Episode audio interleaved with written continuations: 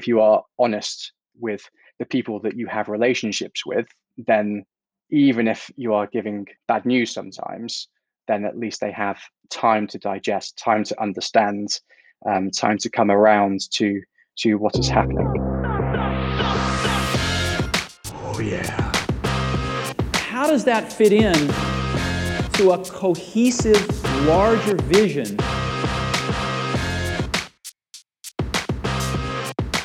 We will always have enough cash around. Strictly business. Business. Just business. Hi, finance leaders, and welcome to CFO Yeah, your new favorite finance podcast. I'm Patrick, and I get to speak with finance leaders who are helping interesting companies reach their full potential. In this episode, I spoke with Mark Yates, Finance Director at Permutive. Permutive is a data platform for publishers, showing you who's on your site and how they interact with your brand. It uses a unique approach to target content to audiences on their first visit, built on edge computing rather than the cloud. The distinction is fascinating, and it's something we explored in this interview. Permutive raised an $18.5 million Series B in mid 2020 and has clients including BuzzFeed, The Economist, and Insider. Prior to this role, Mark was VP Finance at AdBrain and held leadership roles at Beamly and Square Meal. We spoke about his feelings around fundraising and acquisitions, why CFOs should care about customer data, and how finance leadership evolves in a fast growing company. As always, the show is brought to you by CFO Connect, a global community for finance leaders. Join us at cfoconnect.eu and you can email podcast at cfoconnect.eu with any questions or feedback.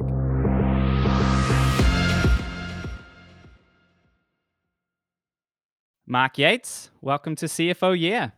Hi, Patrick. Thank you very much for having me on. We're very excited, and um, let's start with our favorite question to ask. What do our listeners need to know about Mark Yates? Um, so I am finance director of Permutive. Uh, we're an edge-based data management company. I've been with the company now for, for two and a half years. Um, I have been a chartered accountant for many more years than that, uh, about 15 years now. Um, always been in finance, always been in startups. That is what floats my boat. Fantastic. And I've seen, you know, from a little bit of um, LinkedIn spying, that uh, many of those startups have had a sort of media tint to them. Um, so I wonder if that's a particular focus for you, if that's something that you're really interested in is media and the data behind media. I would say it's not specifically media. Um, it's it's the triangulation of where media, data, and technology um, all meets. That's that's the thing that really interests me. Um, as we are working through industries that are changing significantly, um, just the the the different methods that companies are choosing to tackle problems that have been around for for an awfully long time. Uh, that's what really interests me. Um, and then also from a from a data privacy standpoint, that is changing all the time. So how companies are um, approaching and tackling and solving the problems that are surrounding uh, around media data um, and using different technologies to solve those. That's that's what's what I find really interesting. Well, I guess it's now's the perfect time to maybe go a bit deeper into what Permutive does specifically. Sure. So we are um, an edge-based data management platform. Uh, we work with large enterprise publishers who have a lot of traffic, a lot of uh, a lot of visitors onto their sites, um, and we allow um, those companies to understand the the audience, um, put them into different segments, and then use those segments for targeting, whether that is targeted advertisement, targeted content, to be able to understand their audience and do something uh, with them. Um, I say edge-based, probably worth mm. describing what that is compared to um, other technologies that have been doing doing this for for a while. Um, we say that edge-based technology is the processing um, at the location at which the data is uh, is generated. So in most cases, that is someone's phone or or device or a laptop or or the browser itself, um, and that differentiates from um, cloud-based processing, where you collect the information on a device, you send it to a cloud, you process it there, and then you gather intelligence. So what we're able to do is to gather that intelligence actually on the device there.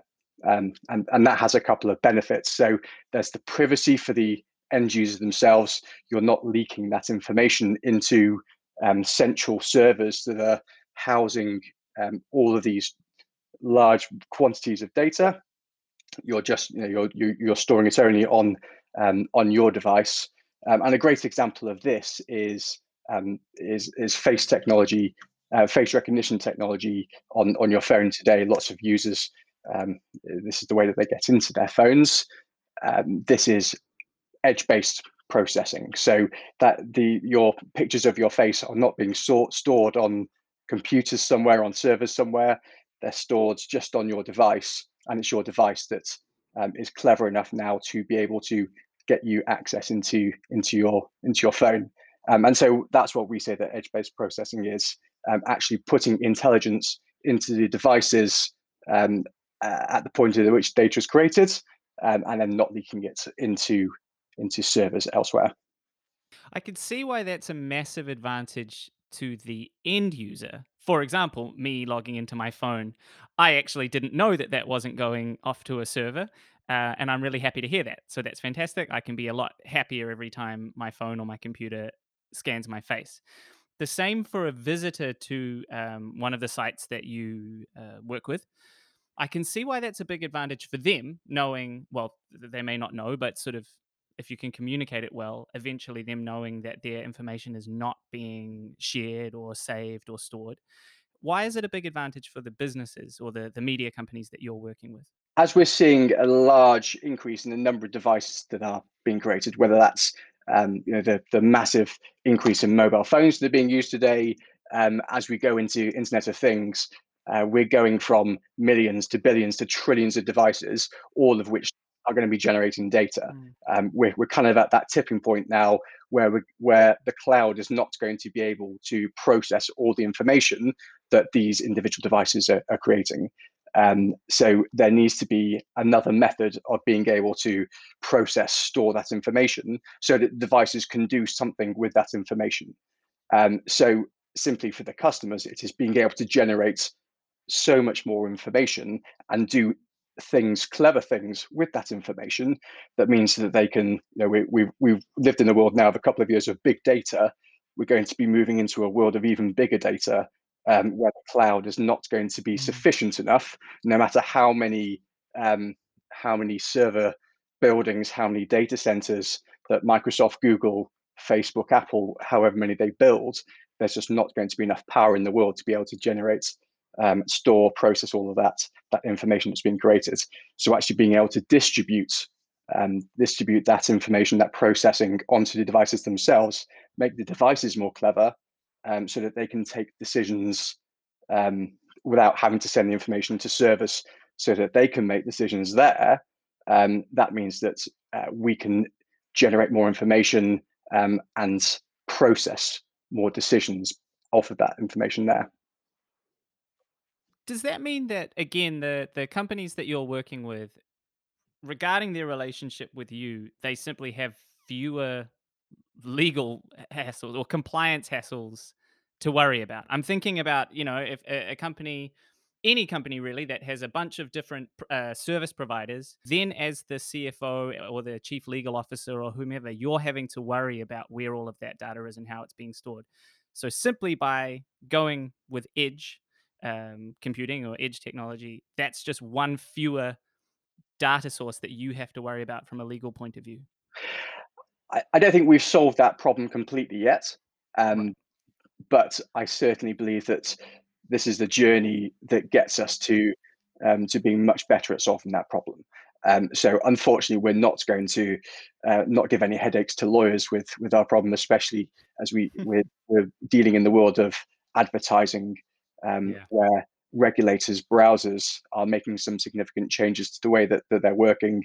Regulators are taking a, a really um, interesting look into into this space. So this is not the um, not not not the, the, the thing that solves it completely.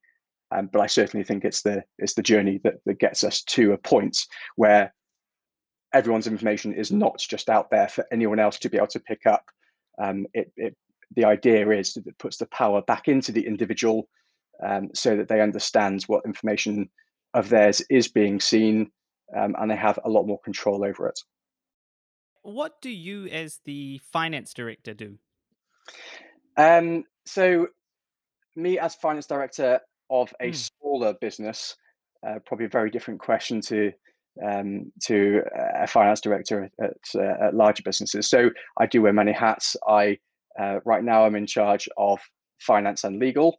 Um, so, from a finance perspective, making sure that the information that the business puts out um, is useful for the business um, and timely, so that we can we can make some some business critical decisions based off of it, um, whether that is historical or forward looking. Uh, it is also about making sure that we have the money in the bank to be able to to do what we what uh, uh, what what we have plans for the business. So whether that's going out for fundraising, um, debt facilities, um, what what whatever what what have you um, from that regard, um, and then making sure that we are compliant as a business. So whether Mm. that's um, uh, uh, the, the, the we've got uh, all our tax um, in place, um, making sure that from a legal perspective, our um, commercial uh, contracts are are solid, um, making sure that uh, from a, again another legal perspective, we have everything that we should do from a corporate perspective. Um, Mm. like pr- primarily for me, that is uh, so that if someone was to come sniffing, then we could just hand them over a set of documents and say, "Here you go. This is why we are um, we are compliant," um, and that is more from a due diligence perspective as opposed to uh, needing to um, put anything in front of regulators. Um, but I think it's the same. It's the same journey whether you're a listed company um, or a small company. Although, albeit you're, you might have a few less resources and uh, the requirements might not be as stringent, but you want to be able to have um, as solid a house as, or solid a foundation as possible, so that you can build your your house on top of it. And to try to always be ready for any kind of audit. Absolutely. Well, uh, perhaps another way of asking that same question that I just asked, because I'm I'm always interested in in to some extent in the day to day. What have you been working on this week? Um, absolutely nothing at all because I've I've taken this week off as holiday, which has been um, odd and lovely at the same time. In uh, in the at this time, um, last week, very much um, finalising our our year end. So our, our year end finishes at the end of January. So making sure that those results are are good to go.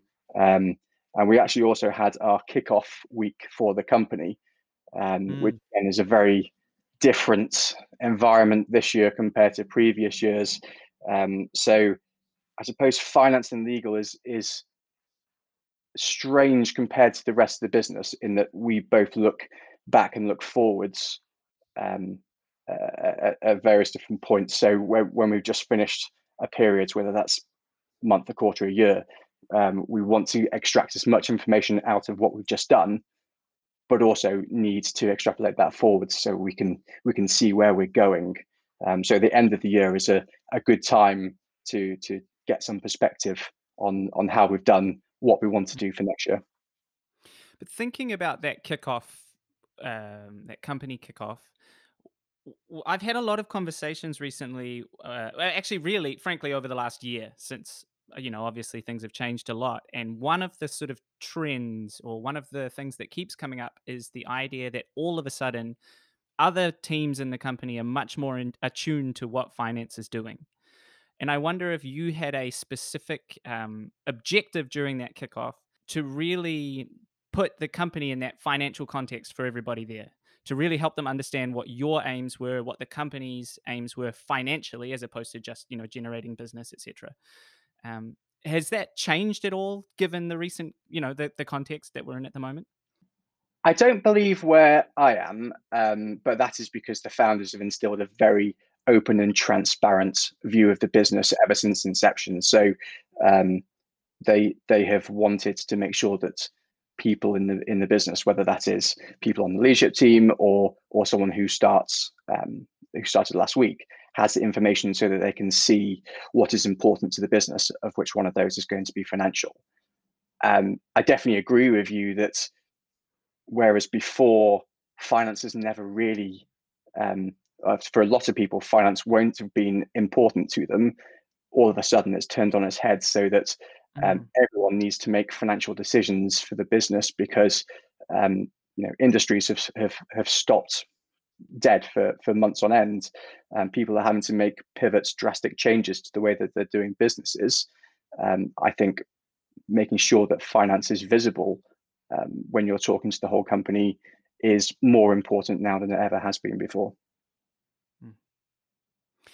what is permutive's business model so we are a um, a B2B SaaS business. So we mm-hmm. charge license fees to use our technology, um, and um, it is housed remotely. So it's not as if there is software that people um, have to download. People um, uh, essentially people deploy our script onto their website so that mm. they can um, make use of um, of the technologies and make use of the analytics that that we can provide to them but most of your larger customers are media companies. Are all of your customers media companies, or could other say could another B two B SaaS brand um, happily use Permutive? It depends what you want to get out of the information that you generate. Um, so you have to be large. You have to. Uh, all of our customers um, have millions of um, of, of people who come to their websites, millions of, of unique users or millions of page views that are seen on your um, digital properties on a monthly basis. Um, without generating that big data, you you you don't have um, the, the, the kind of information that you can create to to make use of it. If and again, it comes back to what what you're wanting to get out of it. So the problem that we solve today is very much specific to the advertising um, targeted advertising, targeted content piece.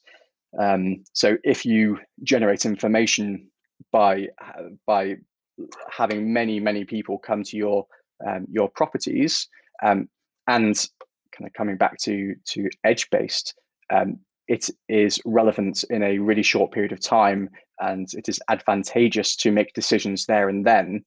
Then yes, um, but the, the the real the main focus we're trying to solve right now is um, is around advertising. If you're enjoying this conversation, then you've got to check out CFO Connect, the global community for modern finance leaders, like the ones on this podcast. We host monthly events and workshops, have a private Slack group for CFOs, and a one on one member matching program. CFO Connect membership is free, but reserved for experienced finance leaders. So if that's you, head over to cfoconnect.eu and apply to join us.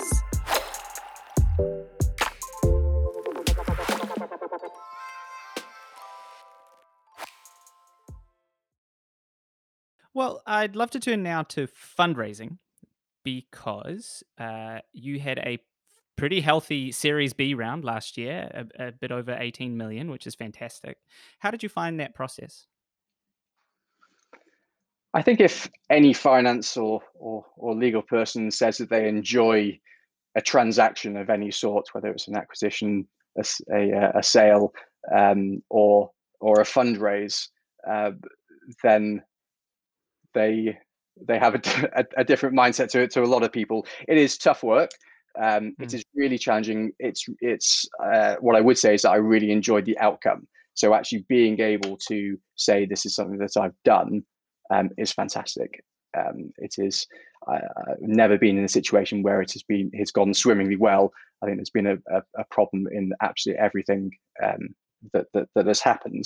Um, this one was on the easier end because um, all of the investment came from current investors. So our investors, we've, we've got a couple of um, of, of, really interested backers who um, who who are pushing us to to bigger and better things, um, and they wanted to come in. Um, so they knew the business. Uh, they obviously had their questions they wanted to ask, but it wasn't starting from scratch. It was building on the relationship they already had. Um, but there have been times when I um, I've had to run a process without those, and and um, that's obviously more challenging. so great to to tick it off and move on and get on to the the full time job of actually running a business and, and creating a business that's hopefully going to be much bigger. did you perhaps not as you said this one was uh, fairly smooth sailing have you learned any key lessons either from this one or from previous um, transactions that you think others need to know i think a lot of it is tied to how you look at your day-to-day job anyway um, i would say resilience is one of the key things um, key things there. Uh, it is very rare that you start a process um, and you know you set a timeline that will will go out fundraise and that will take three months and then there'll be a month to close and then we'll have cash in the bank a month later. Um, so all in all you know i need to start fundraising five months before i run out of cash. Um, when you come to the real world it never works like that. There's all you know even if things go really really well um, it's always delayed it's always um, you know problems come up. You don't have a piece of paper that you need you need to go and find that. Um, there are questions that um, you know pick up your accounting treatment of, of something that you you weren't paying attention to. Um, you you need to go and resolve that. Um, so there's always something that comes up it, it never goes perfectly. So just resilience being able to to uh, react to situations um, and not take everything as being the end of the world just um, tackling problems one at a time and moving on to undoubtedly the next one that will come along um, were you involved in the acquisition of AdBrain in 2017? Uh, yeah, so so we uh, we sold our business 2017. Um, it was great to go through that transaction. It was definitely not without its challenges, um, and it was not a transaction that um, that everyone was happy with. So having to talk to shareholders um, and give sometimes give them um, bad news, um, whilst at the same time making sure that the business uh, landed in a good home um, was uh, was interesting experience to go through.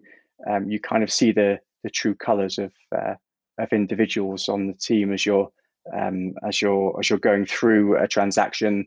Um, so I think everything that I have done has been a great learning experience um, perhaps not one that you, you kind of want to ever use again, but being able to pick up on on those experiences so that you can um, you can navigate your your your next experience. I think is probably one of the one of my biggest learnings. Mm.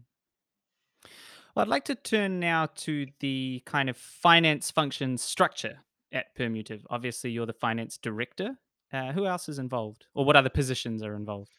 Um, so I have a great and small team at the moment. Uh, so we have a, um, a finance manager who um, very much controls the day to day finance for me, um, and then I have an accounts assistant. Um, so that team uh, on their own are, uh, are, are very well set up um, to to run that finance section. That leaves me to to oversee finance and also oversee legal as well. So does that make your, I guess, aims from your position to be a bit more of a service to the wider company? Uh, definitely, I think as we're as we're expanding our team, as we as we are growing up as a as a function and as a business, um, mm. there are different teams that require uh, more input. So whether that is um, information on the accounting and you know how uh, uh, the customers that are being invoiced or mm-hmm. more specifically, as, as um, kind of as I was saying, as we grow up a little bit more, um, more into the FP&A side, the the financial planning uh, and analysis side, they are wanting um, information out uh, out of the data that they that they create in their in their various different teams. Um, so yes, very much um, involved in solving problems that um, that different teams uh, want answering we're very interested in learning how finance leaders see that partnership between the finance team and other teams in the company. How do you manage that partnership well? What are the keys to a strong partnership between finance and and the more business teams, let's say sales and marketing? This is perhaps where it's easier when when you work in a small, fast-growing company because um, how how I get to know the, the leaders of the team is that um, when I when I first started working with them, um, we were a team of twenty. Um, so actually, I was speaking to everyone in the company on a daily basis. Um, and you know, as you as you scale up, we're now a team of um, 85, 90. Um, it, it becomes harder and harder to to to have the time in your day to be able to to talk to um, to to those leaders. Um, so I think being able to carve out time so that you can speak to to uh, other members of, of teams and the leaders of those teams that's that's really important. Um, I can see why it would be much harder when you're dropped in to a large organization and you have to um, you have to find out which other different areas that you need to to go into partner with. Uh, why that can be more difficult when um, I found in most of my situations um, the the relationship is built up slightly more organically. Hmm. And how do you think you? It's I suppose a different way of asking the same question, but how do you think you add maximum value to the company as a finance team or a finance function? The way that I view it um, is that finance has to be the brains of the organization and um, give information to um, to to other areas that perhaps see that there are issues or problems but don't quite have the resources or or the know-how to be able to solve them. Um, so uh, there's there's the there's the compliance piece which obviously is our bread and butter. That's what we have to do. But how do we make the company better um, is by digging into the problems that our, our, our um, other teams have um, and uh, and and trying to solve those. Um, so you know whether that's sales and and forecasting um, to give better insights to to the sales teams, um, whether that's cost of the engineering team to direct them um, and their work in certain areas that are most impactful for the business. it is it's really trying to to create information out of the data that's already there um, to help them understand what will have the most most impact on their work in their day-to-day job. You mentioned forecasting, and we're always very interested to hear how um, CFOs and finance leaders are approaching forecasting at this point in time, um, and whether perhaps that's changed a lot in the last nine months or so, obviously there was a lot of reforecasting being done. Uh, a lot of people we talked to were, re, you know, reforecasting almost weekly or more than that, which seems a bit insane to me. But um, you know, so I'm interested to hear what your sort of philosophy is on on that. Again, I think this is another area where um, I I don't feel lucky to be in this position, um, given what what we have just gone through, what we are currently going through. But I think that as a VC backed startup that isn't yet profitable, I'm pretty well set up for this situation because um, you know I was I was losing money beforehand. The fact that I'm now losing money, if there's been a big change in the circumstance in in the whole um, ecosystem, then uh, the kind of nothing changes for me. So forecasting to make sure that um, we either don't run out of cash or we know when we're going to run out of cash is something that I um, I, I am built for and I, I need to make sure that the company is ready for. Um, so that, I suppose my um, my general feeling of that hasn't changed. How often I need to revisit my assumptions that that mm. changed significantly. Um, so yes, I, I, well, I, I wouldn't go as far as saying that we we were reforecasting uh, weekly, but we made some some big calls at the start of uh, of March in 2020, um, and then revisited that on a monthly basis to see if our if our hypotheses were uh, were correct. Um, and when they weren't, going back and, and changing those assumptions. Um, and that's really the the only way that we are um, in the position that we that we are now. Um, thankfully, uh, you know, it's not just how you're doing as a business is how other businesses are doing in in mm. your ecosystem how are your customers doing how are your suppliers doing um, it's you know it's not just decisions you've made it's decisions lots of other players um, have made um, and we kind of I feel as if we are now in a position where there is slightly more stability um, coming back to to the the areas that we work in um, we'll wait to see what the next 12 18 months bring did COVID have a large impact on the um, media and advertising industry? it certainly had a large immediate impact um, when media buyers pulled out of, of many markets. Um, they didn't want their um, their adverts being associated with anything to do with COVID, which pretty much mm. decimated the, um, the, the news um, industry for for a little bit. We're certainly seeing a bounce back of that now, um, but the decisions that companies made to be able to survive um, impact you know how, what what advertising is um, is going to be done. Um, so we are we are confident. We're really bullish that um, that the the money that is spent on advertising is going to come back. Um, it's also going to be spent much more heavily in digital. Um, mm. Whether newspapers can make use of that will depend on their not just their um, uh, their teams but their data strategies going forwards. Um, and in fact, what we're seeing is, and this is going to be very specific to us, um, but it is not just COVID that is um, uh, going to you know be take your your front and, and foremost decisions on a on a daily weekly basis. Um, but there is also an awful lot of regulatory and um, industry changes that are happening in advertising. Um, and the our larger customers are still the ones that are thinking three six nine 12 months ahead um, and the problems that are coming down the road then. Um, so that is what um, we are starting to to to look towards those, those customers that have a slightly longer term horizon to their problems rather than just the the shorter term um, how do we make sure we get through this quarter? And naturally you're building those into your forecast absolutely. Yes. Um, which is never easy you know so our our numbers are um, the the volume is smaller and the numbers are larger so the numbers get lumpy um, I think what I would say about any forecast is the only thing you're going to get right is the fact that you're going to be wrong, as long as you are um, on average right. That is that's kind of what the way that you want to get to.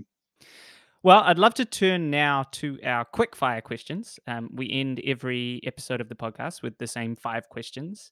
Um, and as I say, every single time, uh, these are quick fire, but you don't have to answer them quickly. You can take as long as you want. Um, you know, there's no time limit for these, but we just have five quick questions. Are you ready? Yes.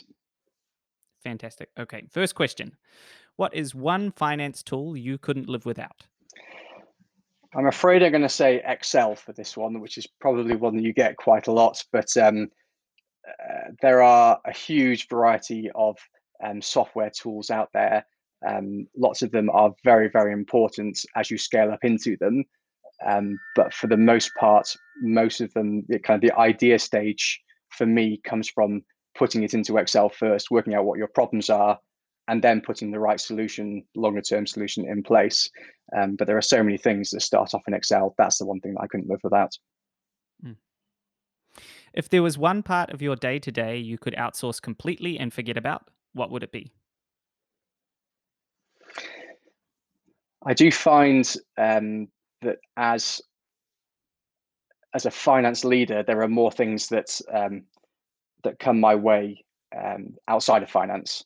So it's it's really uh, because no one else picks it up, um, and that again, that's probably more important as being in a smaller business um, when you mm-hmm. don't have um, the, uh, the the resource or or the knowledge to um, to deal with specific jobs. So um, when when no one knows what to do, it normally comes my way. Um, it's it's probably that that I would love to outsource. That is a problem that is solved by getting bigger. So hopefully we can do that here at Permutive by uh, by expanding and hiring in the right teams to sort that out. What's the best advice you've ever received?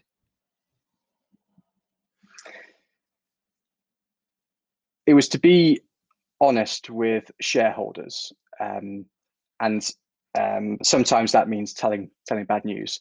Um, and I think it wasn't um, the specific advice about you know being honest with shareholders. That's probably something that is pretty important. You should do whatever, um, but it's really the the integrity, um, uh, understanding that uh, even if you're going through a bad situation, don't try and hold on to that information and turn it around until it until it becomes um, good information and it's solved because sometimes it doesn't get solved. So if you are honest um, with the people that you have relationships with, um, then even if you are giving bad bad news sometimes, then at least they have time to digest, time to understand, um, time to come around to to what is happening. So it's that honesty and, and integrity um, that has uh, really struck home to me. Which other finance leaders do you talk to or learn from regularly? So there aren't any names here. Um, my mentorship um, is really peers. I don't have any any specific individuals who who I go for coffee with or, or talk to on a regular basis. Um, it's having a collection of individuals so that I can ask information from, hopefully because they've gone through the same problems before, um, so that I don't have to go through them. Um, so it is finance peers for me. It is finance peers of of uh, the smaller businesses um, that that I can pick up the phone to, uh, write a Slack message to, um, find out what they did in a similar situation, um, so I can not have to go through that same situation as them when they got it wrong first time. And I guess uh, on a similar note, why did you join CFO Connect? Uh, yeah, that links quite nicely. So it's the the ability to to talk with um, with like-minded individuals to realize that you're not the only one who is going through this problem. Um, having worked at, at several companies now, um, it's not even just going through the same problem at the same time. It's the same problems that, that every single company has. Um, and while there are nuances there, uh, understanding that people have had to go through this before um, and and getting advice, getting uh, decisions, you know, talking about the best software to use in certain circumstances um, is is invaluable. Um, CFO Connect because it expands globally, you then start to um, to be able to ask, well, I've got this problem, but what happens if I have this problem in the US or in France mm. or or in Germany? Um, and so you can you can then also start to expand your information um, uh, across the globe, uh, which is something that, that you don't get when you're just talking to to um, necessarily to finance leaders in in in London. So um, I think that's that added benefit there. Mark Yates, thank you for joining us on the podcast. Thank you. Thank you for having me on. CFO Yeah is brought to you by CFO Connect, the fastest growing global community for finance leaders. Join us for webinars and workshops, get our expert resources, and be a part of an exclusive Slack group just for CFOs. Join the community and exchange ideas with CFOs from the most exciting companies in the world. Just visit cfoconnect.eu.